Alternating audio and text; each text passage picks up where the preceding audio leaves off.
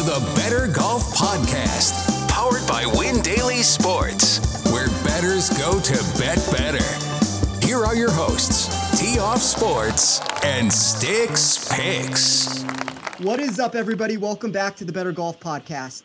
I'm your host, Tee Off Sports, and I'm excited to run through the WGC match play with everyone here this week. Unfortunately, Nick wasn't able to make the recording he has decided to boycott the tournament after Chan Kim wasn't included in the field. But we weren't going to leave everyone hanging without bringing on two of the top minds in this space to fill out brackets with me on this show. You guys might know my two guests as the hosts of Draws and Fades, one of the top betting shows for golf. But I'm fortunate enough to call Matt Miller and Owen Vrabel good friends of mine and now fellow teammates over at Rotoballer. You can find their podcast on Twitter at draws underscore n underscore fades and I promise you won't be disappointed by the combination of picks and wit that they bring to the table weekly. Boys, thank you for joining me here for the match play. I always catching enjoy catching up with both of you. Absolutely, Spencer. Thanks for having us on. Yeah, this is an awesome week in the middle of March Madness college basketball after a yeah. week of mayhem, and it feels like we get a fresh start here. New bracket to fill out and new hopes. So thanks for having us.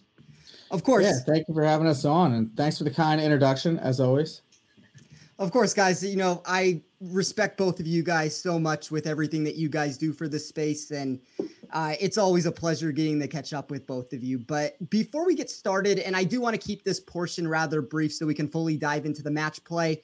But I would be remiss if I didn't quickly recap the Valspar. It was a profitable event for both Nick and I at Copperhead. I finished the week up 5.9 units thanks to my hot run of head to head plays. The in tournament sector continues to be one of my bread and butter zones. That's 24, 9, and 6 now on the year for plus 14.12 units. You can find all of those picks in my showdown articles over at Rotoballer, but it just adds to what Nick and I stress weekly of diversifying your card. You can still have massive tournaments without having the winner pinpointed. And that is the number one way for how you can steadily grow your bankroll. I know Draws and Fades does a great job of that also. Matt and Owen will give you everything they are on for the week, which includes more than just outright wagers. It's one of the many reasons I highly recommend you putting their show into your rotation if it isn't already. But unless either of you want to add something to that from a structural betting perspective, I say we get into what everyone came here to listen to this week and start talking about the WGC. Let's do it. Yeah, I'll just add that I the only real positive for me last week was the Matthew NeSmith top 20 plus 650. But I was also very thankful that he didn't end up winning because I didn't yeah. have an outright ticket. So that is the nice part about top, the top 20 market. You feel like you can make some money without having the winner, but also scary if you do play some top 20s and don't have them outright. So it's still an enjoyable week. Anything you want to add, Matt? Yeah, it was. Uh, I mean, a good event, good tournament as always. Um, I had a, a Noren top twenty that um, you know cashed, but yeah, other than that, I mean, in terms of an outright market. Um, Hatton hung around for a little bit, but kind of just never really put it all together on the weekend. He had some nice stretches where I thought he was getting back into it. You know, he birdied a couple holes in a in a row, and it kind of felt like he was getting back into the mix. And then he'd throw in his bogeys, and kind of just never really got it going over the weekend. But um, yeah, overall, always a fun event. Sam Burns once again getting it done at the Valspar. Seems yeah, that's like that's just kind of his event. Yeah, he he my model loved him. I don't know what your guys' model looked like on him last week. I mentioned him on this show as somebody that I was going to look into potentially adding once the tournament started. Uh, Burns and Hatton were two of the names at the very top of that list, but unfortunately, when he ends up being one of the leaders after day one, I didn't find a price I wanted to uh, enter the market with him on it. So, you know, it's outright betting in a nutshell. Unfortunately, you're going to have weeks where it goes well, and you're going to have weeks where it doesn't. And we're trying to you know, grow the bankroll any way possible with it, with all the placement wagers that you guys talked about, the head to heads that I brought up earlier. And uh, that's the way to sustainably grow a bankroll much easier. Absolutely. Yeah. I'm a little bit upset with myself for not being on Burns last week because I've had him plenty of times this year. And I, for whatever reason, jumped off last week. I maybe the number was a little bit intimidating, even though it was still a bettable number in yeah. hindsight, obviously. But um, yeah, love Sam Burns, So I'm happy for him. Just got to stick with your guys sometimes.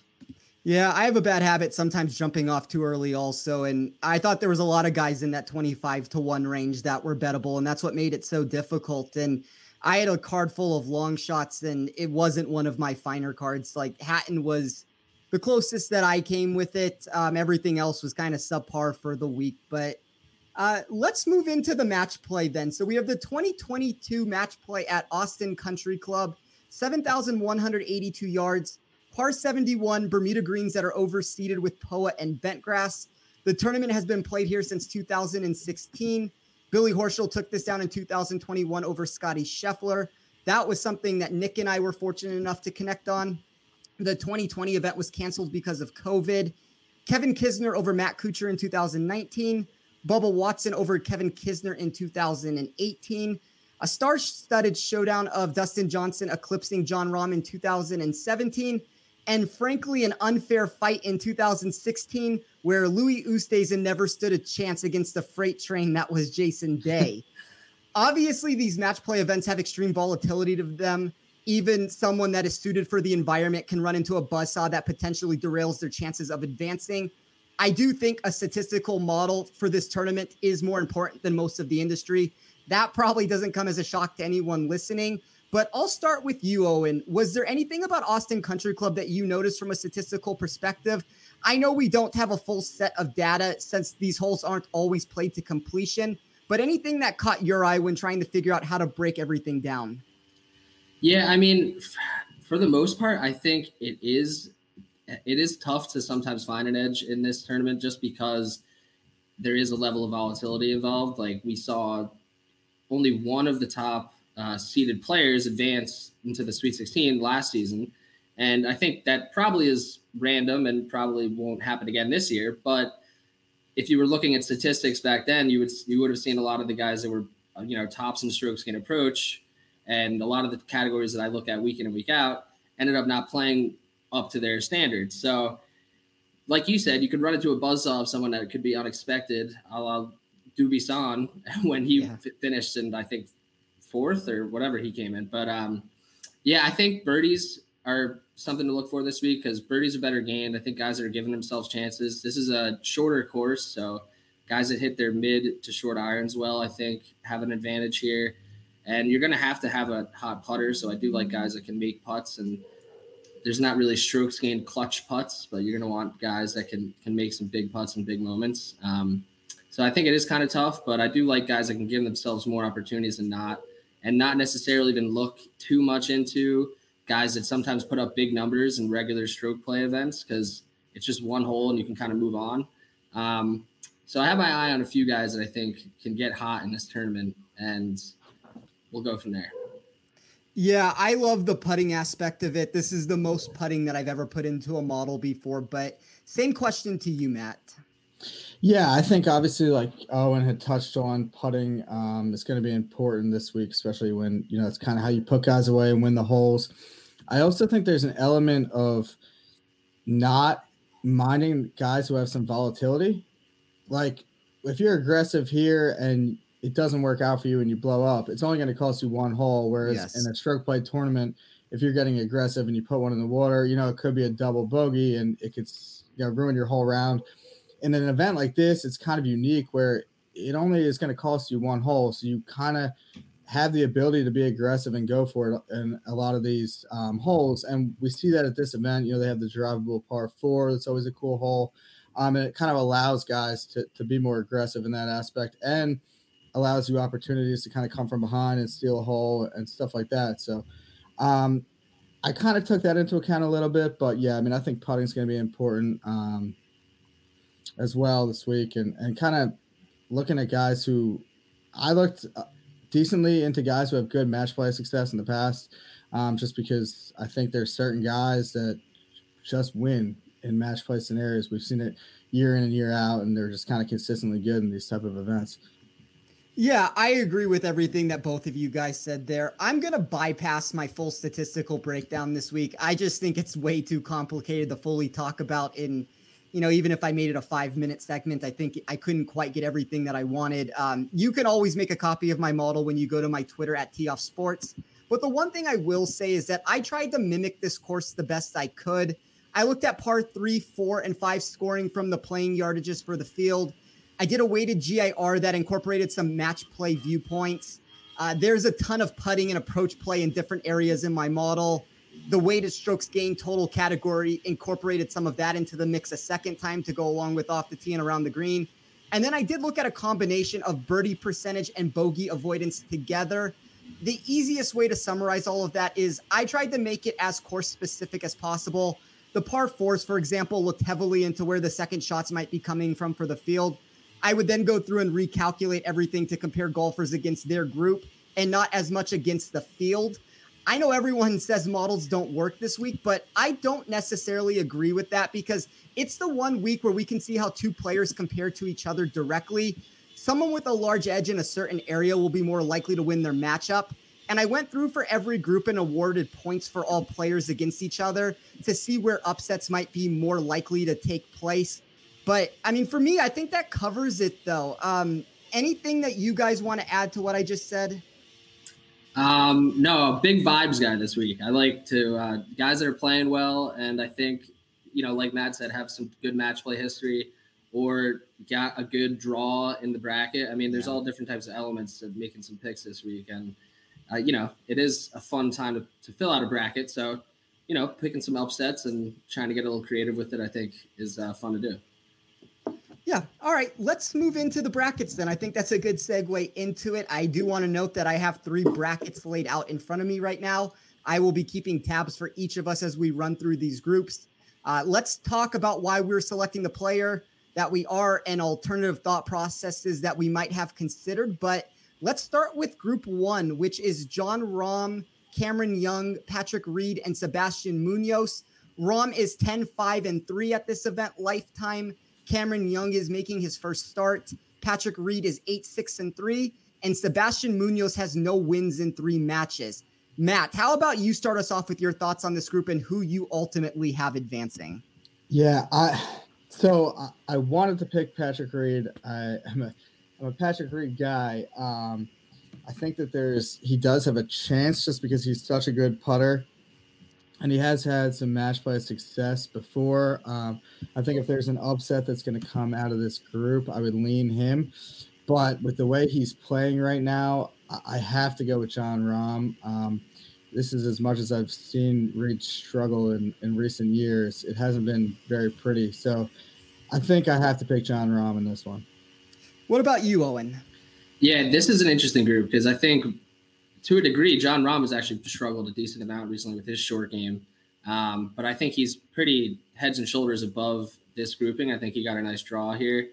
Uh, Munoz obviously not having much success in this um, event previously, and Cameron Young being as inexperienced as he is, I think those are pretty tough underdogs to take. Although I think Cameron Young's been playing some really good golf, so if I were to take an upset, it'd probably be him. But I'm taking a safe play and taking Rahm as well. He's been pretty good at this event and has been above average for sure. And uh, I think he's kind of due to put his short game together a little bit. Um, I don't. I might not necessarily have him going all the way, but I definitely think he'll win this group.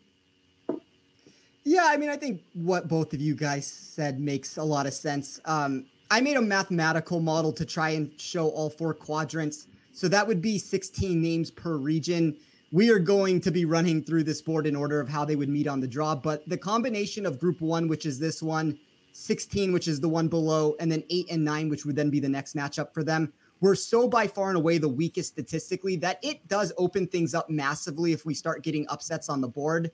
Uh, there wasn't really much of a difference at all between the other three regions that I looked at.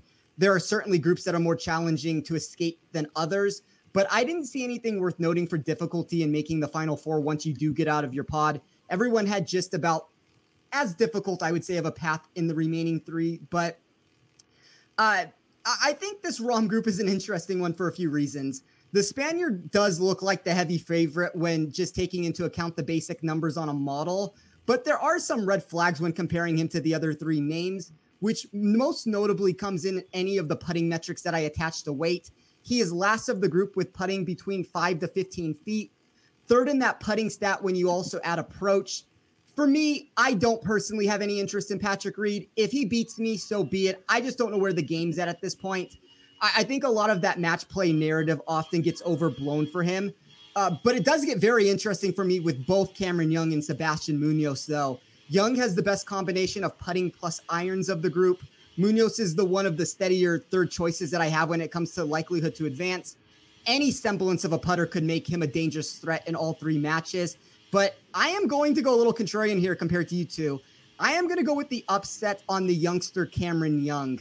I know he's a popular choice in this space this week, but my model still thinks he's being overlooked uh, more than he should be this week. I like it. Yeah, I mean, he's played really good golf, and if Rahm continues to struggle on the greens and around the greens, he's going to have a chance. We'll see. I mean, it, like I said, it's definitely you know the inexperience could come into play, but he seems like he's not a guy that shies away from a challenge. So he'll he should be he should be uh, in for a nice ride this week. That's my hope for it. But uh, let's move into the group below them, which is the 16th group. That is Brooks Koepka, Shane Lowry, Harold Varner III, and Erik van Rooyen. Lowry is two seven and three in this event lifetime. Koepka is six five and one. Uh, Van Rooyen is two and two, but he did advance out of his group last year. And Varner is making his debut start. Oh, and let's have you start us off this time around. Okay. Yeah. Um, this group actually, I think Shane Lowry will pl- probably be a pretty popular pick here. Um, I agree. And I may be just kind of being a homer here with Brooks Koepka, but I think Brooks is started to show some life. He obviously played extremely well on Sunday at the Valspar, um, which you know could could mean nothing, but I think he's he likes to be primed and ready for the majors, and we're only two weeks away from the Masters. I think he'll probably put his foot down in this in this first group, and I don't expect him having too much trouble with with Varner. Um, and Van Rooyen, I think, is another potential upset type pick too. I mean, he's he's shown some promise in these events, and can be a sneaky play. But I'm going to ride with Koepka here and taking the chalk in the first two groups. Yeah, on my model, Lowry is 19th, Koepka is 21st, EVR is 45th, and HV3 is 49th. Uh, but it was not Lowry that graded as the most likely winner of the group when I compared them to each other. I thought that was marginally surprising since event history wasn't something I directly looked into other than to break close tiebreakers. Um, I didn't have much of a difference between EVR and Varner. I think their odds are about the same to advance. But I agree with you, Owen. I like Brooks Koepka here. I know this isn't a major, but there is something about this one-on-one approach that should bring out the best in him. He wasn't much of a favorite to get out of this group past Lowry with the way I ran it. But I think this is an interesting contrarian pivot because, like, at least if we look on DraftKings purposes, I know Lowry is a little bit cheaper he's the more popular play over Koepka. So I, I actually think a lot of people are going to take him. I wouldn't be surprised if there's going to be more lineups with him than there is with Koepka on DraftKings with it. Uh, I think Koepka is by far the best par five scorer of this group. And he's also in a class of his own from putting when you look between five to 15 feet. If you're going to tell me that he has a built in advantage in multiple areas over these guys, I'm going to take a shot. So mark me down for Brooks Koepka. What are your thoughts on this group, Matt? I am going to switch it up a little bit in this group. Um, I'm actually taking EVR. Um, I, he came out of his group last year. I like the way he's been hitting his irons lately. I think that he's going to need to make a few more putts um, than he has been, but I like EVR in this one, and I, I don't know. I mean, I don't know how much Brooks, and this is kind of just a little bit of a guess on his mental here, but I don't know how much he's going to want to grind himself down with this match play. I think he saw a lot in that final round of the Valspar. I think he feels like he's prepared and ready to go for Augusta. And I don't think he's going to exert himself too much this week. So I am going to take EVR. I think he's ready to go. Um, he's going to want this a lot more. It's a, it's a big one for him. And I'm going to take a shot on him advancing out of this group. Uh, did you end up betting him to advance out of his group? And if you did, what price did you get that at? I did. He was a plus 280, I believe, on FanDuel to advance out of there. Uh, plus 280 he is on FanDuel, yes. I, I think it's an interesting route to go. Um, I mean, Lowry is so chalky in this group that I think that there's a, a multitude of different ways that you can play it. I'm not necessarily in love with Harold Varner, so I mean, to me, that leaves me with more of the Koepka EVR thing. Uh, I like Koepka. I, I kind of agree with your sentiments that I don't know if he's going to want to overexert himself in this tournament, but he needs to find some form. I know he did um, during his last start, but I don't know. Those will probably be my two routes too between Koepka and EVR when I'm making it. But for me, it's going to be Koepka. But let's move into Group Nine. That is Bryson DeChambeau, Talor Gooch, Lee Westwood, and Richard Bland. DeChambeau is two and four. Gooch is 0-2 and one. Westwood is five, six and one, and Bland is making his first start. Uh, this is statistically the easiest group of them all. And part of the issue for anyone that advances is that they have four of the worst long term numbers for moving on after this stage since they likely aren't going to earn their win as much as others. We haven't seen DeChambeau on the PGA Tour since the Farmers. It's hard to know where his game is at. Gooch is going to likely be one of the steadiest of the four across the board. I also think he's going in the wrong direction here lately, though. Uh, Westwood's a fine third choice, but it just comes down to what do I want to do with Bryson DeChambeau. I don't feel particularly strong about any of these choices. All have some red flags present, but I'll close my eyes and hope for the best on Bryson. It helps that I don't plan on advancing any of them very far. I can take the contrarian shot on the favorites of the group, uh, or of the favorite of the group to try to be different. But where are you going, Matt? Yeah, this group is probably the one I struggled the most with. I wasn't overly eager to take any of them. Um, I don't know where Bryson's game is at. I'm sort of closing my eyes on this one too, but I went with Lee Westwood. Um, kind of just a veteran play.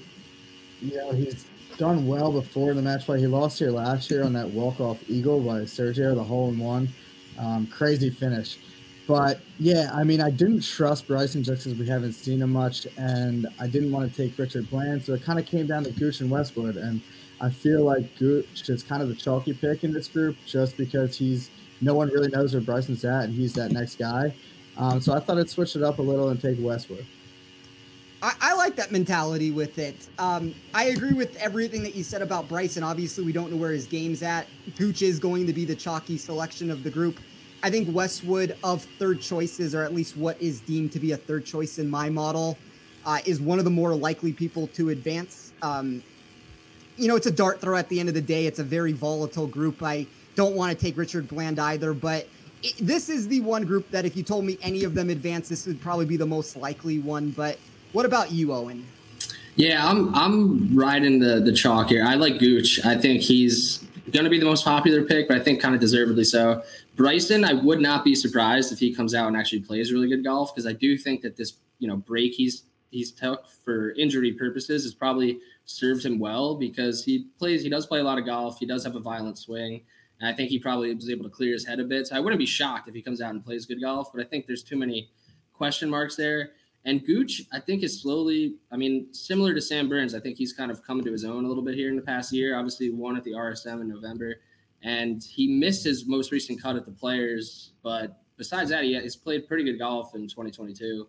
Um, and I think also surprisingly, his short game has gotten better. I mean, in his last 36 rounds, he's fourth in this field and around the green, which I found surprising. Um, and his iron game is obviously uh, one of the best when he's on. He's 13th in over his last 36 rounds in this field and strokes gained approach. So I do like Gooch to to get out of this round similarly to you, I don't necessarily see anyone from this group advancing too far. So um, I'm going to ride with Gooch here. I think that kind of goes to show what I'm saying here. All three of us took a different option. I think it's a wide open group. I think there's a lot of different ways that you can play it. I don't hate the the Gooch chalk route with it. Maybe it's a worse play, I think, for DraftKings just because I don't know what his upside is to advance very far. But if we're talking specifically about this group, uh, sure. I mean, there's a lot of sharp money that's coming on Gooch to win this region at this point. So uh, I think all three picks make sense. I think you're just going to have to make a decision for what makes the most logical sense for you on your model or however you end up deeming it. But group eight Dustin Johnson, Max Homa, Matthew Wolff, and Mackenzie Hughes. DJ is 12 8 and 1. A lot of that is stacked from his win in 2017. Homa 2 and 1, Hughes 2 1 and 1 as the group winner last year and Wolff one one and one. Start us off, Matt. I'm just gonna take DJ here. Um, I really like Dustin Johnson this week. He seems like he's kind of finding his game a little bit. We obviously saw him throw up that great final round of the players. Um, I don't know where Wolff is at.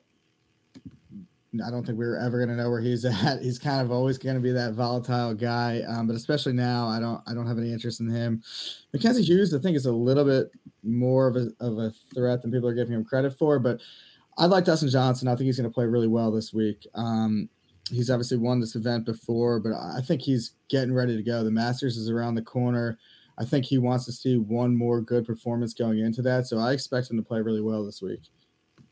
Yeah, I agree with that. I'll get to my thoughts in a second, but do you have a different opinion, Owen? No, I don't. I'm all over DJ this week. I think he's going to make a good run this week at uh, winning this event. And yeah, I mean, obviously coming off that last round at the players, I think we saw a lot. He also started the putt very well. He gained over five strokes at the players. Um, and I mean, when he's on, his ceiling is as bad as high as it gets on the PGA Tour. And I think he's probably the best player in the world when he's playing his best golf. So kind of feeling like he's going to have a nice little rollover into this little stretch of golf here and coming into the Masters. So, you know, at an event where he's already played well and I think the course shapes up well for him, he can obviously take advantage of the par fives and score with the best of them. So I like DJ. I still have some of those Ryder Cup vibes um, too, where he was untouchable. And I think his mindset out on the golf course is perfect for match play. He doesn't really get too high or too low, and he kind of always has that same composure. So, besides that, I think he actually drew a pretty good group here, too. The only person I would really be worried about is Max Homa. Uh, I think Wolff is kind of all over the place, and I don't think Hughes has enough firepower to potentially take out DJ in a match play scenario. So, DJ was one of my easier picks this week. Yeah, I will make it three for three here on this region. Uh, I have no interest in Matthew Wolff, just to throw that out there. I threw him out of contention from the very start. Uh, it is probably a little bit closer when we look at Max Homa and DJ. Homa's playing really good golf. I, I would argue that he has the best form of the four right now. Hughes can potentially bring some damage with his putter if he gets hot, but I think Dustin is trending in the right direction. Um, if he's turning things around, this is the perfect environment for him. I agree that he has this mentality in match play. It's kind of the same thing with Koepka, where they're alpha dogs compared to a lot of these golfers. And I still think that there's something to be said about stepping on the course with DJ or Koepka that some of these guys might, I don't want to say intimidated. I mean, these guys play with them every single week, but there is a certain stature that goes behind them. And uh, I think Dustin ends up advancing out of the group. And I think he has a very good bracket in front of him if he can get hot this week and potentially make a run at this tournament. But as we move into group five, we have Scotty Scheffler, Matthew Fitzpatrick, Tommy Fleetwood, and Ian Poulter. Scotty is 4 1 and 2, Fitzpatrick 6 and 9, Poulter 9 and 3, and Fleetwood 7 5 and 2. Uh, this is a very tough foursome here. Scheffler did great as the slight favorite on my numbers to advance over Fitzpatrick. Poulter and Fleetwood had about the same likelihood behind them, but it just comes down to what you're looking for on your golfer. I had Spieth in the region over Fitzpatrick last year, and I remember thinking I was lucky to survive Fitzpatrick not getting in over him. Some of that six and nine record might be flawed since he's a much better golfer now than he's ever been. And he is the one player in the group that can compete with Scheffler in par five scoring. I do think that will make the difference for why Poulter ultimately doesn't advance out of this group.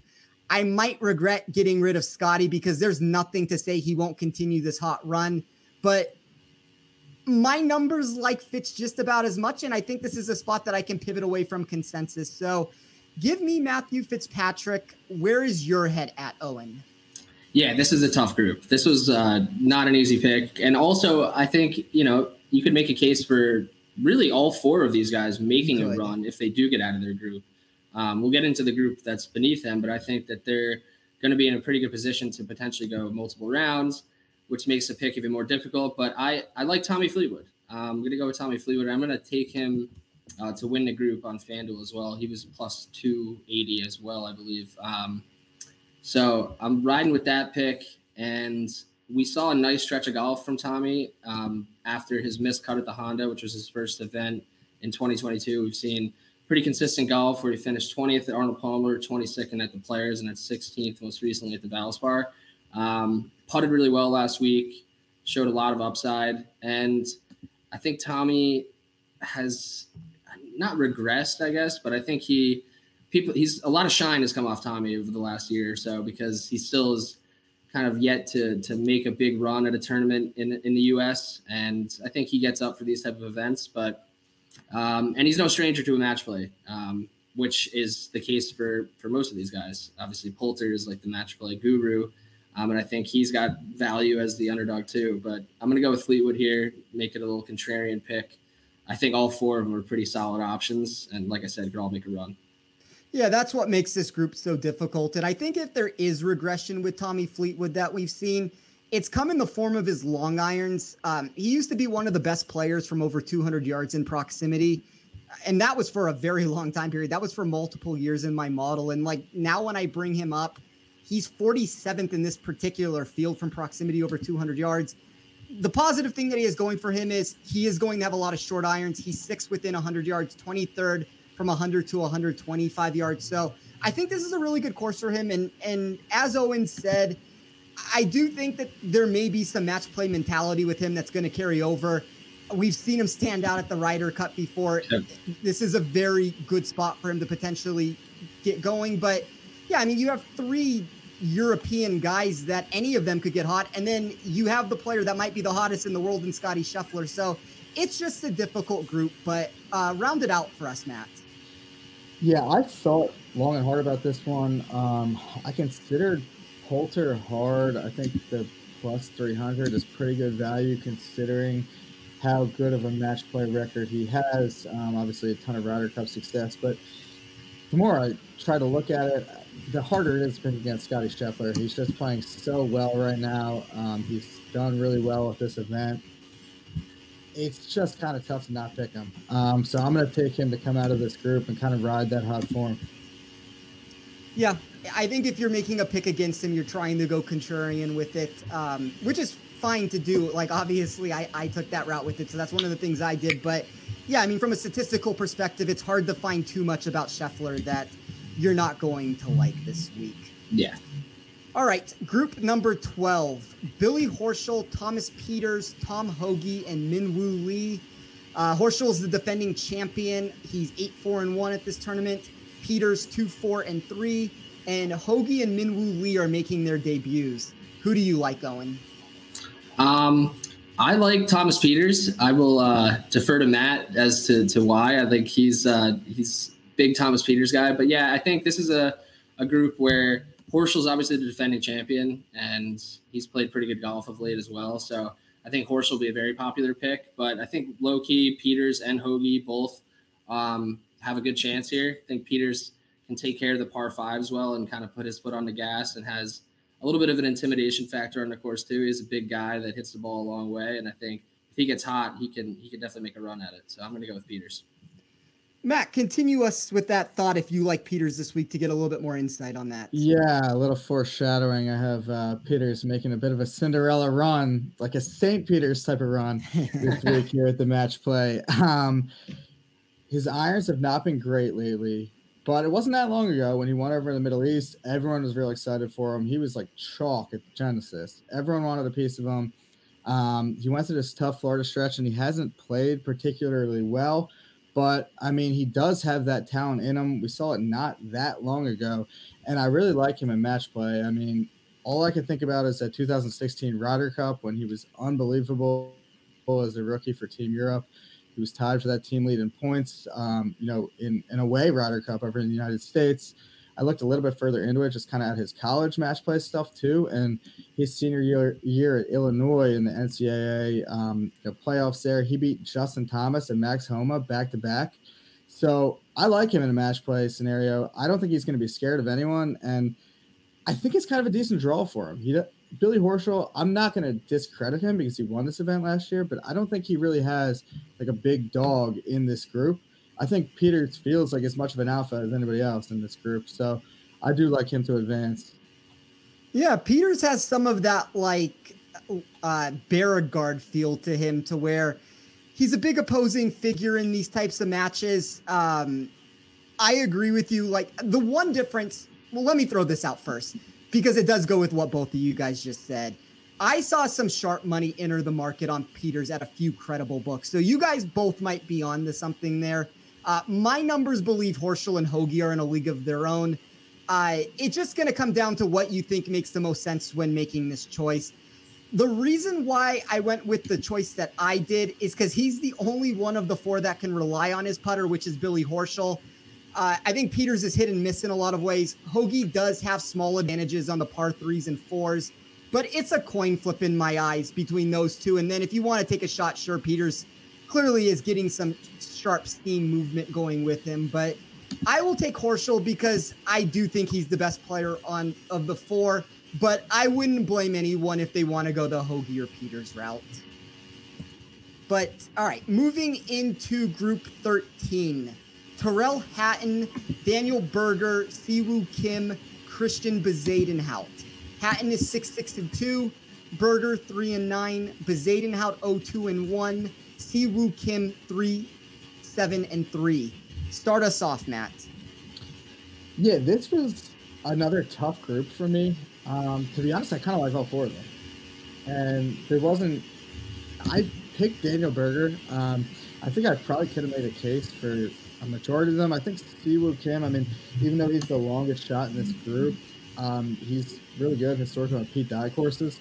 So I think that that's kind of an advantage for him this week. Um, Hatton playing really good. He's he's a tough match play guy as well.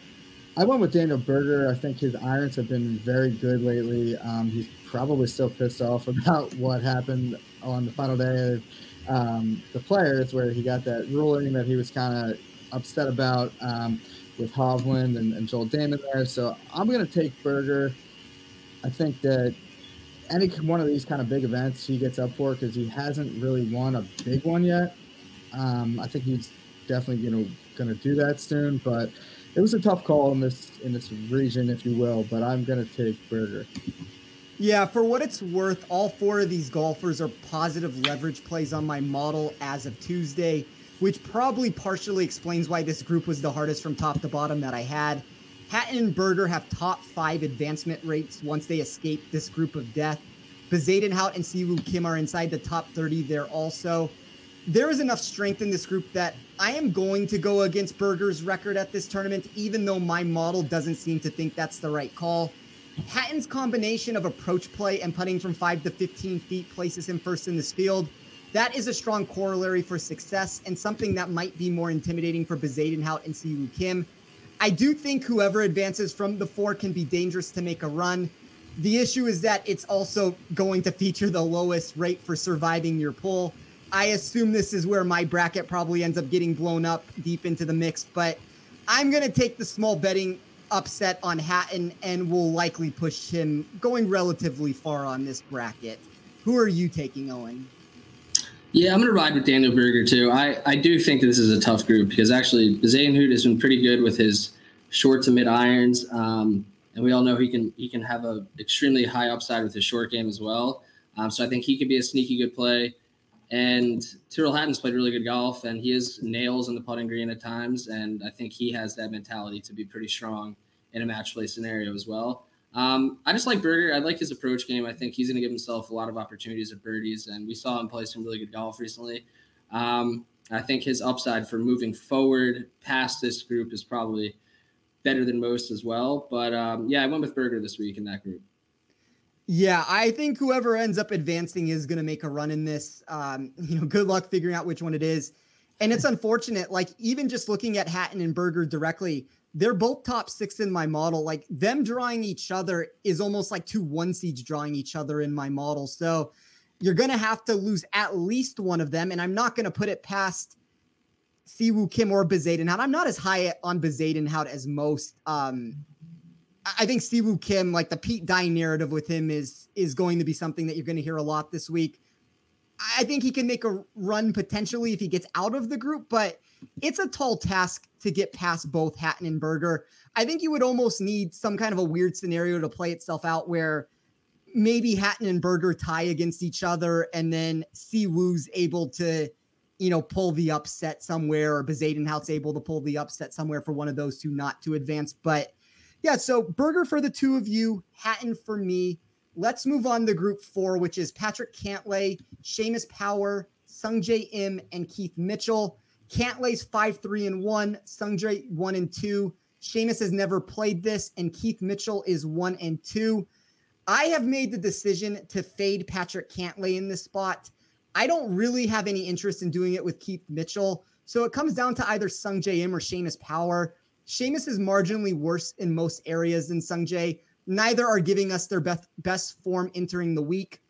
I initially penciled in Seamus when I made this bracket, but I decided to switch it up and take Sungjae. He's minus 130 in their round one matchup.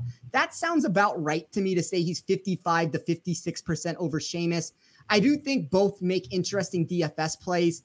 Uh, I won't be talking anyone out of either, but give me Sungjae. What about you, Owen? Yeah, I'm gonna go with Seamus. I um, he's had a little bit of a poor stretch here um, in Florida. Didn't play well at the Arnold Palmer, and I guess he, he ended up playing decently at the Players and finishing 33rd. Uh, but he, it's weird because you know prior to his you know waste management genesis and Arnold Palmer missed cuts, he was playing extremely good golf. Fourth at the RSM, third at the Sony Open, ninth at Pebble Beach, 14th at the Amex. Um, and he's qualified for this event, and I think he's going to get up for this. I think he's a you know an up and coming guy, even though he is a little bit older. Is you know, but um, but I like his short iron play in this in the last 36 rounds and between 125 and 150. He's seventh in this um, field in proximity to the hole, so I think he'll give him some nice looks for birdie with his short irons. And yeah, I agree. The fade Patrick Cantlay play, he's not really looked too hot recently. And I like Seamus in a betting standpoint too. You can get him at over plus 300 to come out of his group. Uh, Sungjae, interesting as well, obviously hasn't looked particularly great recently either. Um, so yeah, it came down to, to Keith Mitchell and Seamus for me, and I went with Seamus. Yeah, I think if you were to tell me to put money on one of them with their odds being intact, I would take Seamus. Uh, just from a betting perspective, I think if you're going to tell me figure out which one's the most likely to advance, I'm taking Sungjae from that. But uh, Matt, wrap us up here on the left side of the bracket before we move to the right. Yeah, we're all gonna fade Patrick Cantlay, um, and we're all doing it different ways. I'm gonna take Keith Mitchell. A little bit of bias there. I'm a Keith Mitchell guy, but I like the the number there, plus 300 to come out of the group. If you don't like Cantlay, I think the other three all carry value, and I think Keith Mitchell is playing really good golf right now. Um, we've seen him. I think he's got like four top 13 finishes in his last five starts. Um, he's playing extremely well. Obviously, he does love Florida golf. He usually plays well in that swing, so we're kind of out of that. But he's hitting it really well off the tee. I think he's going to be in position all week here. Um, if he can start making some putts, I think he's kind of a you know sneaky play to come out of this group. So I'm going to take my shot at him this week. Yeah, Cantlay on DraftKings is about 17% owned. Uh, I love that all three of us are fading him in different routes this week. I think that that's something that just adds a bunch of I don't want to say maybe credibility is the wrong word to it, but it, it goes to show that there's a lot of ways to play this region without just penciling in Cantlay to the mix with it. I think most people see this bracket. You see a Sungjae Im that might not be having the best form. You you see Seamus that is kind of faltered in a couple starts. Uh, Keith Mitchell does look good from a, a game theory perspective in a lot of ways, but it's three guys that realistically can knock off Cantlay. I mean, all three of them can beat them in any of the matches that they play. So uh, I love that all three of us took the route of going with it. But let's move over to the right side of the bracket. So group number two, let's start off there. Collin Morikawa, Jason Kokrak, Sergio Garcia, and Robert McIntyre. Morikawa is 0-2 and 1, Sergio 12-7 and 1, Kokrak 1 and 2, and McIntyre 1-1 and 2. Matt, are you going with Morikawa or do you have other plans? I have other plans. I am going to take Sergio this week. Um, one of the best match play players, you know, possibly ever. Uh, Ryder Cup legend. He's done really well at this event. Back to back quarterfinals appearances for him. Morikawa, kind of, he's obviously tremendous player, tremendous iron player, but I think he's kind of a young guy. I think Sergio kind of has that um, head-to-head mentality that's a little bit intimidating. I like him coming out of this group. Um, I think that he's pretty dependable in a match play setting. So I think he gets fired up in these head-to-head type of scenarios. I like him coming out of this group. Are you in agreement with the Sergio pick, Owen? No, I'm not actually. I think it's funny because I obviously there, you know, Sergio is a match play legend, so to speak. Um, but I think him and Bobby Mack will be pretty popular, like underdog plays, and I think you get a little you get a little leeway here to, to take the chalk and take Collin Morikawa. I think he's the best iron player in the world. Um, we haven't seen the best of his game recently, but I think in a match play scenario, he's just going to be a lot to handle. Um, and yeah, I think I think Sergio will be a popular pick, and I kind of like that being able to take Morikawa without him being the favorite, uh, at least you know in pick spaces. Yeah, I thought I was going to go Kokrak when I first ran my numbers. It seemed like a good spot to be contrarian and potentially grab the golfer that nobody saw coming. But man, the driving continues to be a disaster with him. You can get away with it a lot at Austin Country Club, but the issue is the areas Kokrak is better than Morikawa are marginal at best. And there is a massive discrepancy between Morikawa and this entire group when looking at par four scoring. You have to be encouraged by the number of short irons he will have in hand. If he puts well, I think he wins this easily. And Kokrak has taken a turn for the worse uh, between 10 to 15 feet on greens after the removal of being able to use a green reading book. I'm not going to be shocked if somebody else comes through here, but give me Collin Morikawa for all the reasons that Owen mentioned. I just think that everybody's going the other direction at this point. I do think that you can create some leverage, whether it be on a bracket or DraftKings contest, by grabbing Morikawa at an ownership percentage that's going to be a little bit lower than expectation level with it. Yep, love it. All right, group 15, the time has come. Your boy Abraham Ancer, Webb Simpson, Brian Harman, and Bubba Watson. Webb is 2 7 and 3, Harman 5 3 and 1, Ancer 4 and 2, and Bubba 11 5 and 5. I will let both of you go first as the Ancer whisperers of the group, and then I will try to give a third opinion after. Whoever wants to take this first uh, can go ahead. All right. I, I think this is actually surprisingly like a pretty difficult group. Um, mm-hmm. Pete Dye, obviously, Webb Simpson has had success on Pete Dye courses, as has Abe. And then you have the lefties, Bubba and Harman, who have both had success at Austin Country Club and in this event in particular. So I actually think that all of them could be pretty legit plays this week to to make a little bit of a run. Um, I'm a little bit perturbed by Abe's recent form. He hasn't really been too great. Obviously, missed the cut last week at the Valspar, which is pretty upsetting. Um, so I actually went with the underdog play of taking Brian Harman this week and uh, left Abe off my bracket, surprisingly. Absolutely shocking. Did not see this coming. Matt, g- give us some good Ancer talk right now. Yeah, well, I'm officially tossing Owen off the A bandwagon for that pick. I can't believe it It's unacceptable. Um, I couldn't believe my ears, but I'm sticking with our boy Abe Ancer. It is a little bit of a challenging group. I think Bubba's going to be pretty popular here. Um, we hadn't seen Webb for a while, but I'll say I was, I he played better than I thought he was going to last week. I thought he was going to miss the cut last week. I thought he was just kind of working his way back to get ready for the Masters. I was kind of surprised with how well he did play. So he might be a little bit tougher than I had originally anticipated in this group. Um, and Harman is not a bad play, but Abe's been a good match play player before. We saw him play really well at the President's Cup. Um, you noted the four and two record as well here. So I'm going to stick with our boy Abe. I think he's going to get it done. He is a very good Pete Dye player. I, I expect him to get through in this bracket. And, you know, I'm going to have faith in our guy, unlike someone else. Well, well, I had faith in him last week, and if I had stuck with my other guy, Sam Burns, I would have made more money. So Abe is, I'm taking a break from Abe this week. Well, all I know is spot on the train has opened up. I am gonna jump on and take Abraham Ancer. I'm gonna be taking Owen's spot there. Right. I want to talk about a couple things about this group though, because I think both of you guys brought up really good points.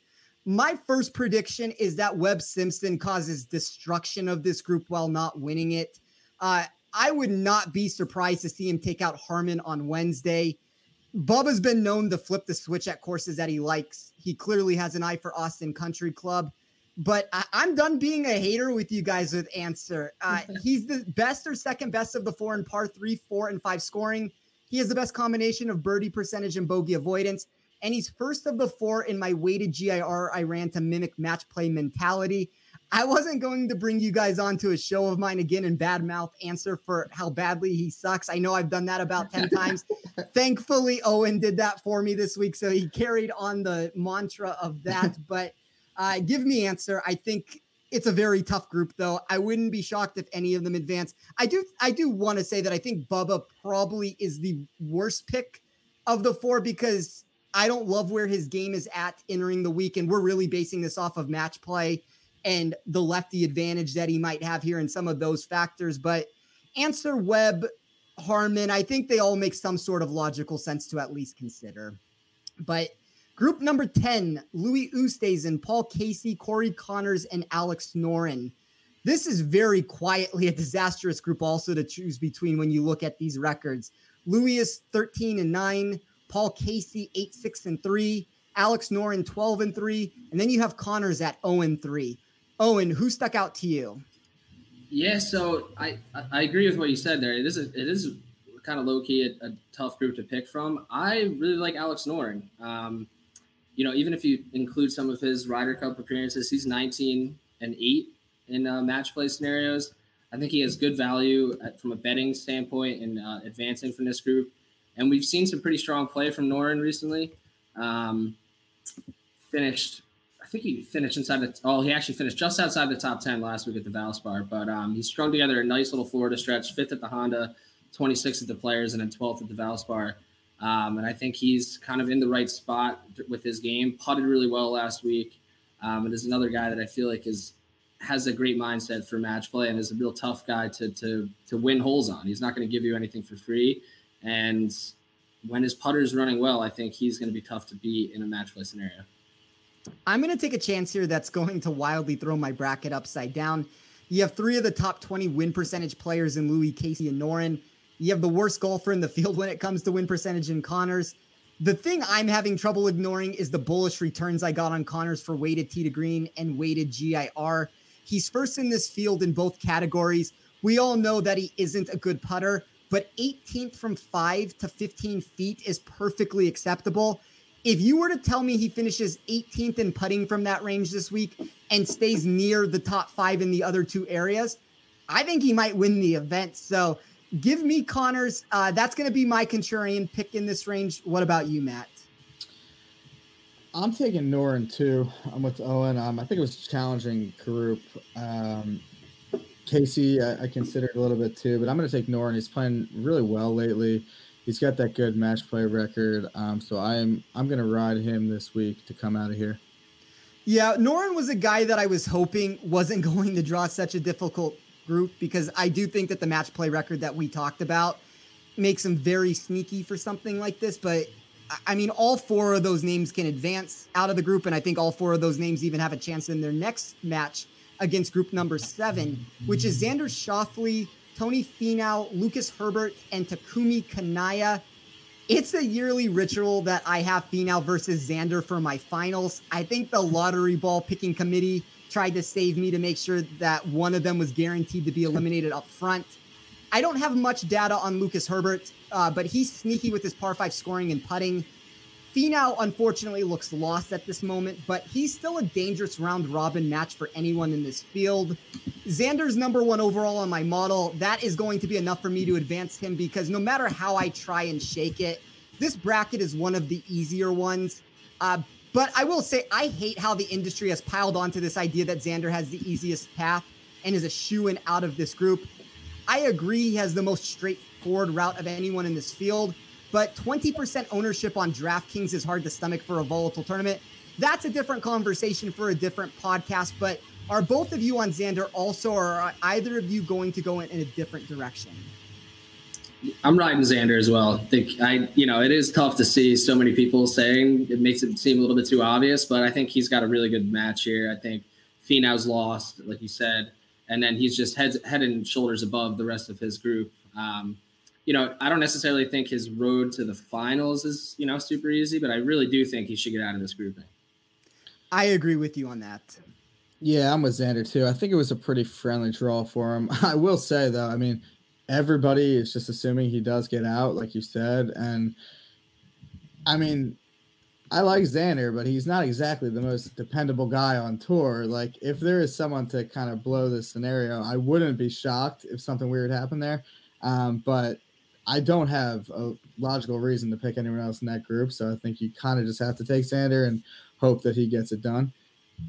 Yeah, I agree with you on that too. I think if you're trying to get rid of Xander, you can do it later in the bracket. Like, I, I don't know how far you guys have him going, but obviously, like Noren has a chance. You could take, you know, a Harman or an Ancer or Sergio or any of those guys make some sort of sense that uh, Xander is, as far as elite as he is, you guys mentioned it. He's the guy who could blow this, and Lucas Herbert all of a sudden out of nowhere advances out of the group and nobody saw it coming, which then opens it up for you know that Noren region that you get a different result than you thought you were going to get in a much easier matchup.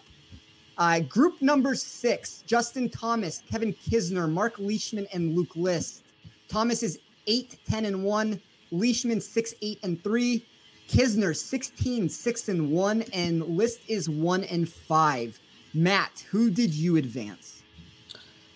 Yeah, this is a interesting group as well. Um, I considered Leishman a little bit, but I'm going to take Justin Thomas. I think he's just playing really well right now. Obviously, there's um, some concerns about you know his ability to make enough putts.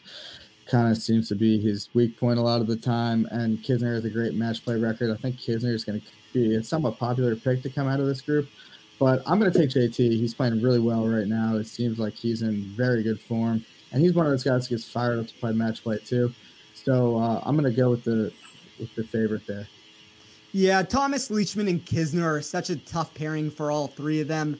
Um, I, I, think you could go any of those routes and make sense of it. But uh, what did you do, Owen? Yeah, I'm gonna go with Kisner. Bulldog, bulldog mentality. I mean, in five of his seven starts since uh, the 2022 uh, calendar year, he's gained between four and six and a half strokes on the putting greens, which is uh, you know, probably a very good reason why he's had so much success in a match play um, event where he can give himself, uh, you know, tough birdie looks and make them, and he can also grind his way out for par. Doesn't make it easy on his opponent, and he just is a bulldog. He doesn't doesn't get too up or too down, similar to like DJ. He's a very similar persona, um, and that from that standpoint. But JT is scary. I mean, he's absolutely lights out right now with his irons, and you know, you just kind of have to hope that he doesn't make as many putts as Kisner does, but I certainly think JT will give himself a chance. And uh, I didn't really give too much consideration to Leishman and List. I think it's going to come down to between Kiz and JT. Yeah, I have a theory that the easier the group is and the harder the group is, the more volatility that you get from it. Now, if it's a straightforward path like the one Xander has, that condenses things a ton because he grades like a stud in a poor grouping. But I'm more so speaking about, you know, a Bryson group for me on the one end of the spectrum where all four names are questionable. Uh, I wouldn't be shocked if anyone advances there. And then we get the same thing here in difficulty where Thomas Leishman Kisner and even List to an extent have logical paths forward. It won't be a wild statement when I say Thomas has the best likelihood to get into the Sweet 16 when comparing everyone to the field. But there are some built in advantages Leishman has over Thomas on the greens that had me willing to take a shot on the upset. I think this is a unique spot for DFS to get contrarian also, but you know, Leishman and Kisner are two guys that we know can putt. If JT goes cold one of those days, I think one of the two can spring an upset against him. And that's the mentality I'm going to take. I know JT's dialed in with the rest of his game right now. If he goes on and he wins the tournament, it's not going to shock anybody, but I'm going to take the upset with Leishman. Like it. Like All right, group number 11 Jordan Spieth, Adam Scott, Justin Rose, and Keegan Bradley.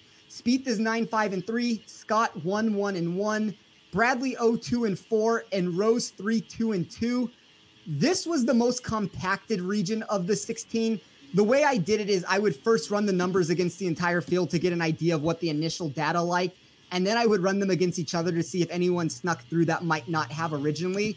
And when I say the four virtually tied in both ways of doing it, I mean literally there was no separation between them. Scott seems to be catching more of the steam between uh, this group. So give me Spieth so I can be somewhat unique. Um, I'm not going to blame anybody for going any route here. Matt, could you figure out this group better than I did?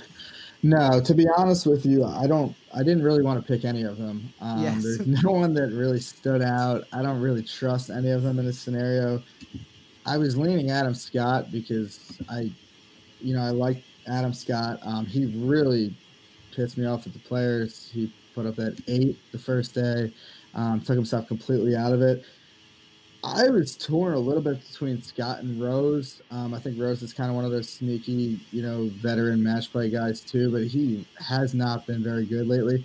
I think I'm ultimately just going to stick with Scott, but it's not with much confidence.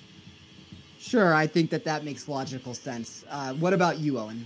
Yeah, tough group to pick. I, you know, didn't really have too many good reasons to pick any of them, so I, am going with Spieth as well. I'm going with the University of Texas vibes. He's played well in Texas. He, you know, obviously enjoys playing in his home state and has a pretty good match play record at this event. So I think Spieth is deservedly the favorite in this group, and I think he'll get it done. Group 14, Joaquin Niemann, Kevin Na, Russell Henley, and Maverick McNealy. Niemann is 1 0 2. Very interesting record since he hasn't lost. Na 6 8 and 1. Henley 2 3 and 1. And Maverick is making his first start. Oh, and it seems like a group with four respectable names, albeit we might be missing the extreme firepower. But talk about your thoughts and who you landed on. Yeah, so I kind of went back and forth in this group a bit, but ultimately I'm going with Russell Henley. Um, I've considered taking him to win this event as well, but I, am not as sold on that thought process as I am for him to get out of this group. I think it is a pretty evenly matched group. I think Kevin Na is a veteran, has shown that he can play well in these type of match play events, can obviously get hot with his putter. But I really like Henley's uh, iron play. I mean, he's been extremely hot with his irons and – he's inside the top 20 in all proximity ranges from 75 to 175 and over his last 36 rounds in this field. So I really think he's going to give himself plenty of looks at birdie. And we know he can get hot with the putter as well. And he's been extremely consistent, hasn't missed a cut since last July.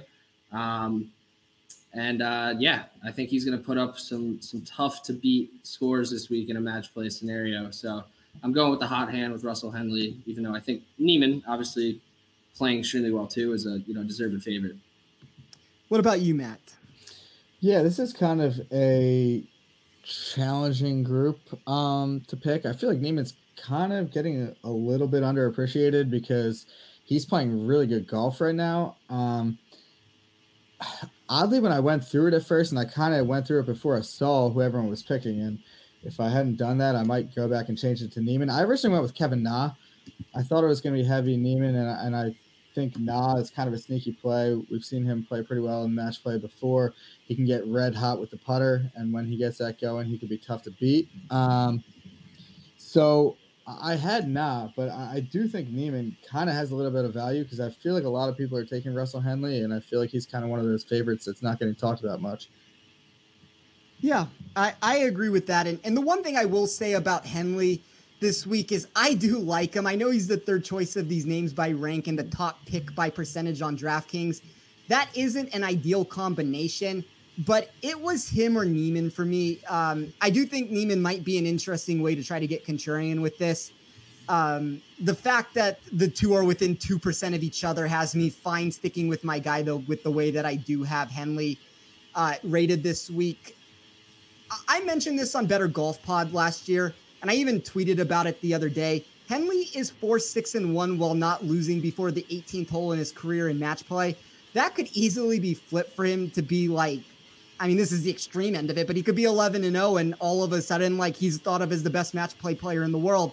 I think we get a dogfight out of Henley and Niemann. I wouldn't be shocked if they tie when they play, but I will take my small edge on Henley and move forward with him. So Love that fine that finally brings us to the end of the group stage. Uh, to be honest, we're doing better on time than I anticipated. I le- legitimately thought we could be two hours in at this stage, but group three, Viktor Hovland, Will Zalatoris, Cameron Tringale, and Sepp Straka.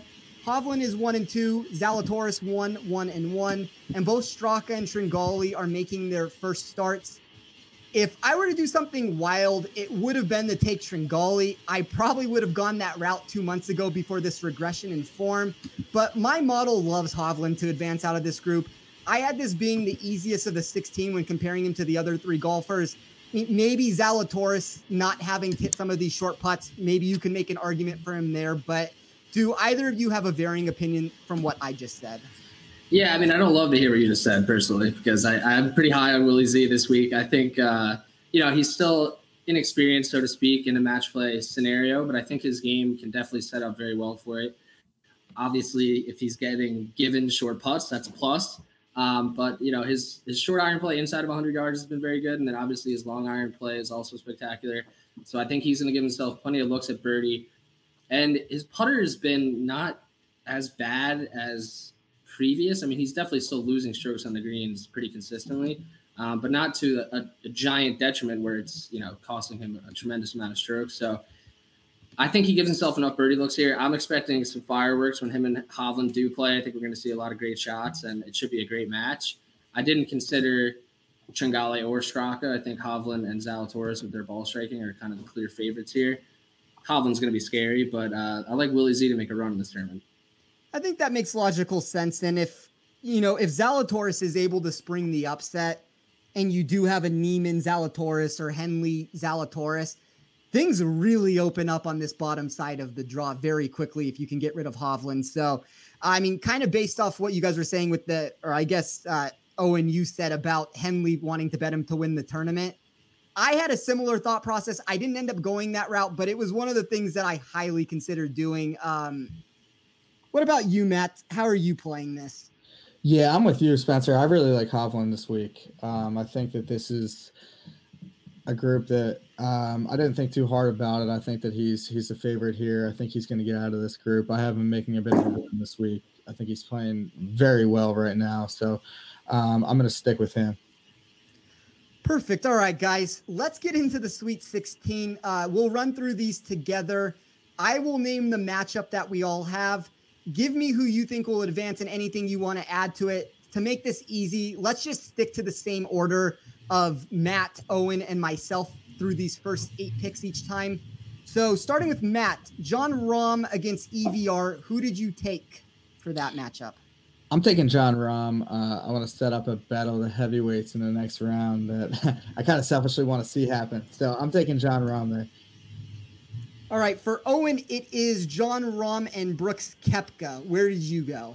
Yeah, that would be an awesome matchup. I'm kind of looking forward to that potentially happening. Um, and then I'm going to go to what Matt was saying earlier and hope that Brooks is uh, maybe looking towards the Masters and doesn't necessarily want to play a full week of golf. And uh, I'm going to take Jon Rahm to win that matchup. For me, Cameron Young versus Brooks Koepka, it was actually very close between the two in all ways I ran it. Their strengths were similar, their weaknesses were the same, but I advanced Koepka for two reasons. This would be an intimidating matchup for Young, even if he gets by the group with Rahm. There is no guarantee that he advances over Rahm by beating him. There are always ways to get through a group with a loss. And the second just comes down to the hardness of getting to this stage. I think Koepka's path is easier, which naturally helps increase his Elite Eight percentage. Moving on to Matt, you have Lee Westwood versus Dustin Johnson. Where did you go there? I went DJ. Um, we kind of discussed it in the in the opening about that group was kind of tough to determine. I had Westwood sneaking out of there, but I think DJ got a pretty favorable draw in the second round if anyone but Bryson comes out. So I'm going to take Dustin Johnson to move on.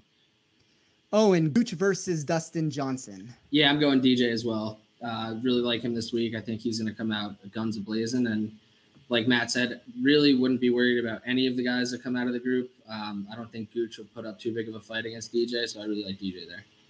Yeah, for me, Bryson DeChambeau versus Dustin Johnson. Here's the thing my model thinks Bryson survives with the two year data that I run, but one, who knows where his form is currently at? And two, if Koepka does make the Sweet 16, there is no possible way DeChambeau wants to deal with him in the Elite Eight. Those are two big enough qualities for me to take Dustin, who would set up a fun matchup himself against Brooks. We might see fist fly be- between those two before the 18 holes are done. And in theory, we might see fist fly between Bryson and Koepka also. So Koepka might be getting into a fight this week. So there might be a, a, disqualification that ends up. Either way, we got something to look forward to there. Yeah. Well, that's that. We'll we'll see what happens there. But Matt, let's move you on into the bracket here. Scotty Scheffler versus Thomas Pieters. I think I know where you're going based off of what you said earlier, but let's hear it. Yeah, I'm gonna keep the run going. Thomas Pieters. Um, I think he's gonna, you know, kind of make a name for himself again this week. Everyone's gonna fall back in love with him. I think Pieters is gonna make a little bit of a run. Owen, Tommy Fleetwood versus Tommy Pieters. Yeah, similarly, I think Tommy Fleetwood's going to kind of get back in everyone's good graces this week, and he'll be become a popular play again. Um, I like Fleetwood a lot this week. I think obviously that he's in a little bit of a group of death there, but like I said when we went through Group Five, I think the winner of that group stands a pretty good chance in their matchup in this round, regardless. So I like Fleetwood to advance. Yeah, for me, it is Matthew Fitzpatrick versus Billy Horschel. Uh, another very close matchup for me. The data says Billy Horschel, but there isn't a single stat that I weighed where Horschel substantially graded better than Fitz. I guess you could make the argument for weighted GIR percentage, but it's a coin flip. Um, Fitzpatrick should be advanced again if he won the group. That's what my model seemed to think. So let's go Fitz to pile on the aggression. And for the record, this is the type of stuff I would be trying to do for DFS. You're going to come first or last with a strategy like that, but you can be contrarian by taking players that buck consensus since most don't want to advance them out of the group to start with. And then you get this added notion where anyone that did have them win their group immediately wants to get rid of them because they're afraid of the difficulty that might be coming after that. So uh, I like Fitzpatrick. I, I, do think he can make a run here. And I agree that I think that anybody who gets out of that group might be able to win a couple matches in this tournament. Matt, Berger and Keith Mitchell to round out this left side for you. I took Berger. Um, I think that's a pretty good draw in that last group. If you don't have Patrick Cantlay coming out, which none of us did, uh, so I have Berger moving on there. Oh, and Berger versus Seamus. Yeah, so I'm gonna go Seamus here. Um, I got a lot of Cinderella stories coming um, as the bracket gets unveiled here.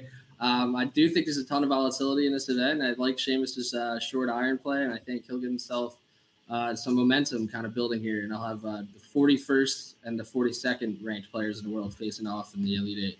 Well, your and my bracket are going to shape up very similarly in the aggression here. Um. But starting from this pick, Tyrrell Hatton versus Sungjae Im. This is going to be a little bit more basic. Um, that statement that I just made of being aggressive applies to both Hatton and Im. We can't make a call based on that. We also can't decide solely which bracket was easier to come out of. Hatton's was the most difficult on paper. Sungjae's was the second hardest. I'm going to go with Hatton because I don't think Sungjae's form is quite where it should be right now. The same can be said if Cantlay or Seamus advance out also. I kind of like whoever you take out of Hatton's group to advance past the Cantlay Empower Mitchell thing. I don't hate the Seamus route. I think if you're going to try to take somebody to make a run, Seamus is the one that I would want to do it with, but uh, give me Tyrrell Hatton there. So moving on to the right side of the bracket, Matt, you have Sergio versus Ancer. Where did you go? I went Sergio on this one. Um, unfortunately, Abe ran into Sergio, and I, I got uh, you know the match play king making a bit of a run here. So I took Sergio in this one. Ooh, so you had Ancer going one spot further than me, huh? if if I take Ancer to win, does that make me the new Ancer truther? If he wins, then by all means, you take the reins completely because I don't even have him getting out of the group play. Well, we'll get to that pick for me in a second. Oh, and Morikawa versus Harman. Where did you go? I guess this is a little bit of a theme going on right now. It may not last for that long, but I, am going to take Brian Harman here. Um, I, I, I just like his uh, little lefty approach here. I think he's uh, kind of an underrated play, and I think he can make a run this week. Obviously, if he gets out of his group, Morikawa is going to be tough to take down, but I think Harman offers some upside there, so I'm going to go with Harman. I feel less bad doing what I'm about to do right now. I have Collin Morikawa versus Abraham Ancer. I was going to tell you guys to close your ears. Um, which I might still be going a little bit too far with what I'm about to say. But in this specific matchup, I think Ancer would get dismantled. A- Ancer's going to need a path where he can take one of the other three on. Morikawa just happens to be a better version than him in almost all ways. I think it's possible someone can take out Collin early. Maybe Sergio. I still think Ancer runs into some problems there. Maybe Kokrak is the the key of what you need to happen for Ancer to keep making this run here. But I have a hard time fading Morikawa this week since a lot of his opponents that he draws are just him as worst ball strikers. So uh, Morikawa to advance over Ancer for me. Moving down for you, Matt, Alex Noren versus Xander Schauffele. Yeah, I I took Xander. Um, I there's a lot of uncertainty in that Noren group, and I think Xander's going to definitely get out of his first group. I, I took Xander. I, I, like his path there. I don't have a whole lot of faith in him really ever. He does like rate out well, and he always seems to model well, but he doesn't really ever like kind of deliver. But I'm gonna take him for another round there. Same matchup for you, Owen. Yeah, I'm gonna go with Xander too. Uh, same with what Matt said. I think, you know, I'm going with the vibe where he should get out of his group relatively easily, and you know, that group that Noren's in, I think is going to be tough to to advance out of. So I like Xander. Uh, probability of getting to Elite Eight better than than most. So I'll take Xander there as well. That makes logical sense. Um, I, I, have Xander Schauffele versus Corey Conners. On the surface, I don't think this is the best matchup for Conners. A lot of what he does well will get negated, but this reminds me of the NCAA tournament where you have a one seed playing a four or a five in the Sweet 16. 99% of brackets have the one seed advancing from pre tournament. And then you get the line for the game, and it's the one seed minus, let's say, three and a half. And everyone realizes that this is much closer than they originally perceived it to be even if they still landed on the more likely side to be the winner. Uh, it's hard to do this because Xander is number one on my model, but maybe he sleepwalks through the opening stage and gets punched in the mouth early from anyone that makes it out of the Conners group. I could see him being way too conservative and losing to any of the four guys, but I'm going to pull the upset. I'm going to remove the number one guy from my model, and I'm going to say Corey Conners knocks him off in the round of 16. Wow. I think you're giving Corey Conners a little bit too much credit there. I think if we're comparing it to the NCAA tournament, he might be more like a 13 seed. well, when you see my bracket, Conners might be a the greatest team of all time. He might be like vintage UNLV at this point. So we'll, t- we'll talk about that in a second. But uh, Matt, Justin Thomas, Adam Scott. Yeah, I'm taking JT. Um, I I didn't really have a whole lot of faith in Adam Scott to even get out of that group. It was more of a default pick, so I'm going to continue to ride JT there. Oh, and Kevin Kisner versus Jordan Spieth. Yeah, I'm to keep riding with Kiz. Uh, I think Kisner gets out uh, into the Elite Eight, and um, similar to what Matt said, I don't, I didn't love the Spieth group, so I have Spieth advancing, but I think Kisner, JT, the winner of that group, I think they advanced to the Elite Eight, so I'm to roll with Kisner. I am going to say the same exact thing that you guys said, just saying it a little bit differently. Uh, Mark Leishman versus Jordan Spieth. My model thought that whoever won the Leishman group should be advanced over the Spieth group. Uh, it doesn't hurt that Leishman did have a small statistical edge over Spieth also. So I will take Mark Leishman. And then for the last pick of the Sweet 16, Matt, Kevin Na versus Viktor Hovland. Yeah, I took Viktor Hovland. Um, I really like Hovland this week. I, it's I it's tough because I didn't love his like outright odds. I would have loved to bet him to win, but I thought that 15 was just a little bit short given the kind of craziness that happens at this event. But I do think that he's going to play really well this week, so I, I have him advancing there. Yeah. Um, Owen Russell Henley versus Will Zalatoris.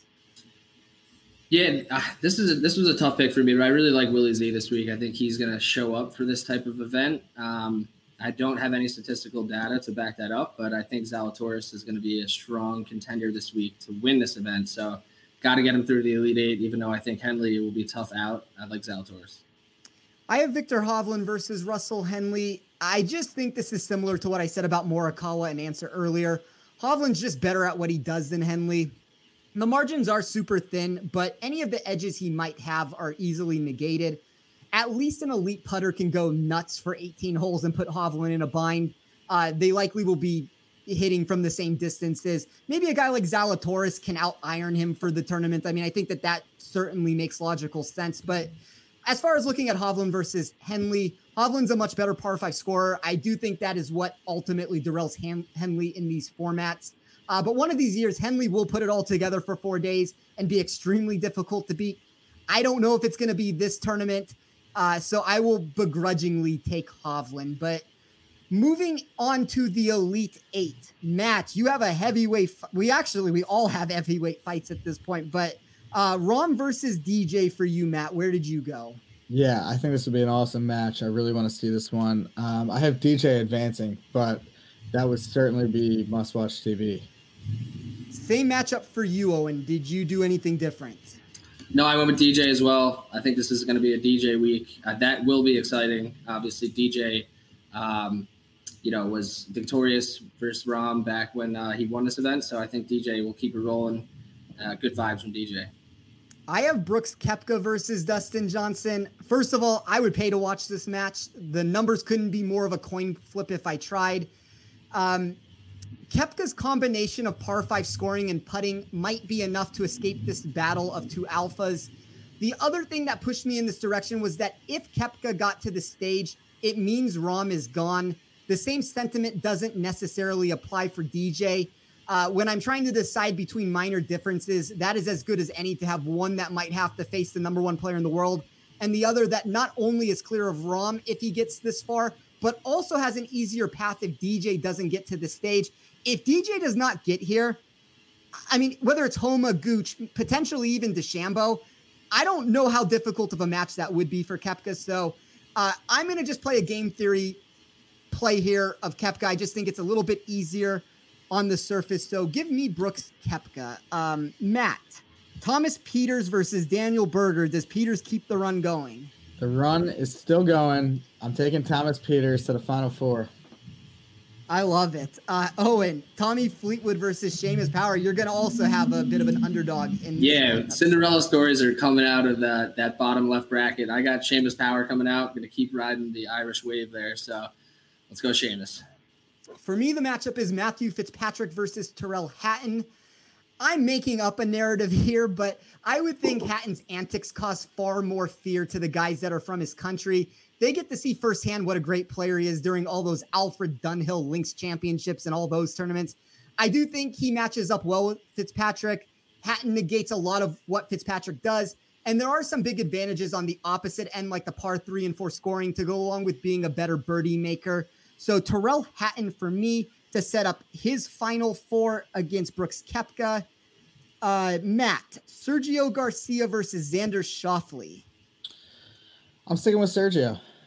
I think that he's got a you know another match play run left in him, and we kind of talked about Xander before. He's one of those guys. You mentioned it last round. He tends to get a little bit conservative. I think Sergio is going to keep his foot on the gas. Uh, I like Sergio there. Oh, and Brian Harman versus Xander Schauffele. I'm going to go with Xander here. I think he's you know clearly the more elite player in this scenario. I think Harman's run comes to an end against Xander there. I have Collin Morikawa versus apparently the greatest golfer of all time in Corey Conners. the one main difference between Conners and Morikawa than all the prior examples of Ancer versus Morikawa or Henley against Hovland is that Ancer, or I'm sorry, Conners. I just want to talk about Ancer when I have you guys on the show. But Conners does possess an elite skill set that can get him over the top. Him being the number one player in strokes gained total in my recalculation is important. And he even has some additional advantages of putting from five to 10 feet, Pete Dye play, and sand safe percentage. If he takes out Xander the round before, I think he will still be riding high. So I will take Corey Conners to continue his magical run into the Sweet 16. Matt. This is bold, bold Corey Conners. I love it. well, I, we're not even done yet with the bold calls from some of these players uh, here, but Justin Thomas versus uh, Viktor Hovland for you, Matt. Uh, these are at least two heavyweights that you have fighting against each other. Where did you go? Yeah, I think this would be a really fun matchup to watch as well. Um, I took Hovland. I think I got Hovland coming out of that. I think he's he's going to come out of this bracket here. Um, like I said, playing really good golf, but I think that'll be a great matchup. Owen, uh, Kevin Kisner versus Will Zalatoris. Yeah, I'm gonna I'm gonna take the young gun Willie Zalatoris. I think he's gonna make a run this week. I think this will be an that would be an awesome match as well uh, with the veteran you know play of Kisner versus the up and comer like Zalatoris. But I think Zalatoris gonna do something special this week. I have Mark Leishman versus Viktor Hovland. Um, Leishman's flat stick can change the momentum of this match. He's a better par five scorer than Henley was, which was why I ultimately didn't spring the upset there. And Leishman can hold his own in multiple other facets from a statistical perspective. I'm going to go with Mark Leishman to set up that big battle between Conners and Leishman there. But that takes us to the final four. Matt has DJ versus Pieters, Sergio versus Hovland. Owen has DJ versus Seamus, Xander versus Zalatoris. I have Koepka versus Hatton, Conners versus Leishman. Matt, run us through both of your final four matches and then tell us who you have lifting the trophy. Okay, yeah, DJ versus Pieters. Um, I think it's going to be a, a, battle there. It's got two heavyweights. Um, unfortunately, I think the clock is going to run out on Thomas Pieters, and DJ gets through to the finals. And then Sergio Viktor Hovland, I think it's kind of the uh, the battle of the you know old school European Ryder Cup era versus a newcomer. I think Sergio's got one more run left in him. He's going to take down Viktor Hovland. Um, and then in the finals, there I have what I think would be another fun matchup: DJ versus Sergio. a match that we could see in a Ryder Cup type of setting. Um, I have DJ winning though in a close one.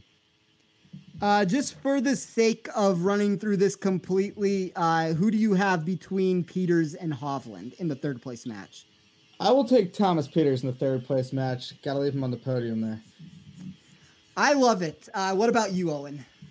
Um, so I have Dustin Johnson taking out Seamus Power on the left side of the bracket.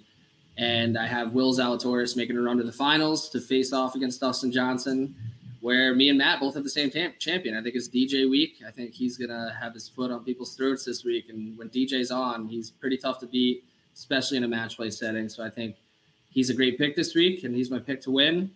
And originally I had Xander over Seamus, but you know what? I want my guy to get the podium too. So I'm gonna, I'm gonna take Seamus over Xander in the third place match. All right, guys. So I have Brooks Koepka versus Tyrrell Hatton. I'm gonna trust my numbers and go with Hatton over Koepka. It's hard to imagine a possibility that Koepka makes it this far and falters, but all the advantages either way are small, and Hatton seems to have more of them going in his favor. And then Corey Conners versus Mark Leishman. There are a lot of similarities I'm finding between Horschel and Leishman for this event. That might bode well for Leishman if he can follow in the footsteps of the defending champion. I think this would be a fun battle and a close one at that if this was the final four matchup. Uh, but the run is going to come to the end for Corey Conners. I think eventually the pressure of having to make putts would catch up to him. So that gives me a finals of Tyrrell Hatton versus Mark Leishman. Uh, before I get to that, I am going to take Corey Conners over Brooks Koepka in the third place match by way of disqualification. The chances Koepka makes his tee time for this would be like 7%. He's on his private jet out of this if he loses in the final four. There's no way he's playing this match. So, Corey wow, Conners, I love that call, actually. That's funny. I think that that would be the ultimate statement that only he would do. So Corey Conners will come in third, but in a Tyrrell Hatton versus Mark Leishman final, Give me Tyrrell Hatton walking out of the week victorious. I don't know if Hatton's going to survive his group. That is unfortunately the region of death, according to my model. But I love how this tournament sets up for his game if he can get out of his first three matches. Uh, so that's going to be Hatton over Leishman for me. Uh, guys, I don't know if there's anything else you would like to talk about before we let everyone get out of here this week. I obviously appreciate you filling in for Nick and running through the board with me. I mentioned this last year, but I like rollover betting this tournament in spots. So one of the things I might do is take Conners to win his group. And if that happens, take all the winnings and bet it on his Sweet 16. If he wins that, bet it all on the Elite Eight. That leaves me a way to buy out some if I don't want to keep the full rollover going. But I'm going to find a way to get exposure to my entire Final Four.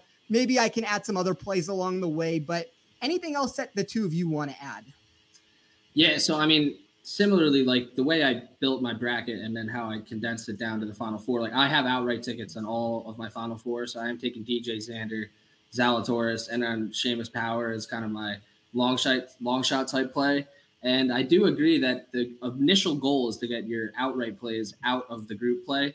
And from there, like you can end up with some different options in terms of hedging or doubling down.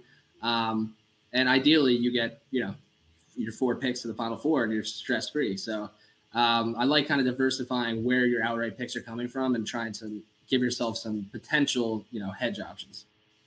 Yeah, there's a lot of ways to play this tournament from a betting perspective because of the hedge opportunities that will come into play. You're going to know exactly who somebody's playing in every single match. You can make a calculated decision based off of that. Uh, anything that you would like to add, Matt? No, I think you guys touched on pretty much everything. Uh, I will say I love the Brooks Koepka walking away from the third place match theory. Um, I could see the quote right now. You know, I don't play for third place. I only play to win. And him sailing off to Augusta. Uh, but no, I think you guys both brought up great points. Um, I will say I had something I, w- I would ask what your opinion on was. So Owen was talking about taking his outrights in each four, uh, you know, quadrants there. The way I, I broke down my card, I had three of my outrights were in three of the different ones. I have Xander and Sergio. Um, they're set to play each other in that elite eight right there. I just didn't like the outright number really on Hovland. I just think there's a lot of kind of volatility in this event, and him being at such a low number it was tough to kind of swallow. Um, but if Sergio and Xander were to meet, do you think there's anything there about you know kind of getting someone through to the final four and at least having one of the last four there? I don't mind stacking a particular region with more than one name. I think that's certainly a way to go about it. Like I, I wouldn't have everybody. I wouldn't make three picks and they're all from the same region trying to get one of them through. But uh, I mean, if there's value in both spots and they end up meeting in that elite eight matchup, I mean, you kind of just have a stress-free decision where you can sit back and wait. You're guaranteed to have one through, and then reassess the opinions or your whatever you think you might want to do after that. So I have no issues with that whatsoever. Yeah, I was. It was kind of the way the bracket shook out too. Um, you know, kind of. I saw the original odds, and I said I would wait till the groups came out, but I, I just kind of like both the value in both those guys. I wasn't set on taking Xander, but I, I do kind of like the idea, and I think a lot of people do, that he should theoretically at least move out of his group, which takes a lot of the difficulty away in predicting this because that's kind of the hardest stage to get through. Yeah, I think that makes logical sense. Like to me, Xander. I mean, unfortunately for Owen, I would say Hovland. Maybe those are the two most likely people that I think get through. Everybody else, like, there's a reason why there was only one of the top seeds that got through.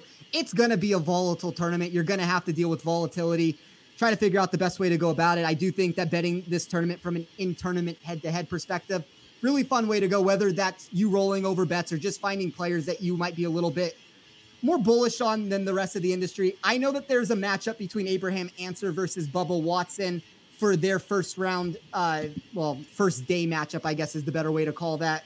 I really like betting Ancer in that. I think that that was minus 110 both ways think you can get some value there. I've seen that number steaming up a little bit on some of these sharper offshore books. I think uh, a lot of people have that mentality that Ancer is the correct side between those two. But anything else either of you want to talk about before we get out of here? No, yeah. say no more on that one too, because I think I'm going to be riding that Ancer play just to get a little piece of Abe this week. I figure it's like the Jason Day thing with me. You always find your way on Ancer at some point, and that's a really easy one to do it. He can lose the group, just win a matchup, and you know you'd be profitable on, on him for the week. But uh, exactly. please, please let everyone know where they can find each of you individually on Twitter, and then once again for your podcast, um, you guys are over at Rotoballer now. Uh, it's great being teammates with you guys doing that. But talk a little bit about the show and where you can find you guys. Yeah, so on Twitter, you can find me at Owen underscore Vrabel and our podcast at draws underscore N underscore fades. We're on all the major podcast streams, so you can find us out there at draws and fades. Um, and yeah, we appreciate it. I mean, we did a similar style show yesterday, and uh, it's it's a, it's a great week, honestly, because there's so many different outcomes that can happen. So I appreciate you having us on. It's fun doing these uh, bracket talks. I saw you had this show with Kirschner. Who did he have, if you remember, in his final four? He's he's big on Shane Lowry this week. Uh, he really likes Shane Lowry a lot this week. So I think he, he's basically guaranteeing a Shane Lowry win. He's substituted um, uh, Oosthuizen for for Lowry as his favorite player now. So that's where he's at. He's given up on Oosthuizen, and that's very disappointing. I would never do that with Jason Day. That's never something that you would see from me. But uh, Matt, let everybody know where they can find you. Yeah, I am uh, at Matty Mills eighty five.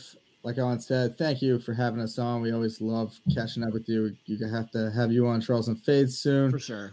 Go and touch on. You can find us on Apple, Spotify. Uh, give us a follow on Twitter love to hear any kind of feedback, get a bunch of new followers. And yeah, like I said, it's a fun episode, great event. I'm looking forward to to seeing what happens. I'm looking forward to the Thomas Pieters round coming. Well, if that happens, we'll have to get you on here again soon to talk about how you came on Thomas Pieters and all the money that you won for the week. But Matt Owen, it's always a pleasure catching up with you. As both said, you can find Matt at Matty Mills 85 that is with a Y at the end of Matt and a Z for Mills. Owen is at Owen underscore Vrabel. The show is at draws underscore N underscore fades. And as always, you can find me on Twitter at Toff Sports. Good luck this week to everyone at the WGC match play. And Nick and I will be back a week from now to discuss the Valero Texas Open. We will see you guys back then. Thanks again.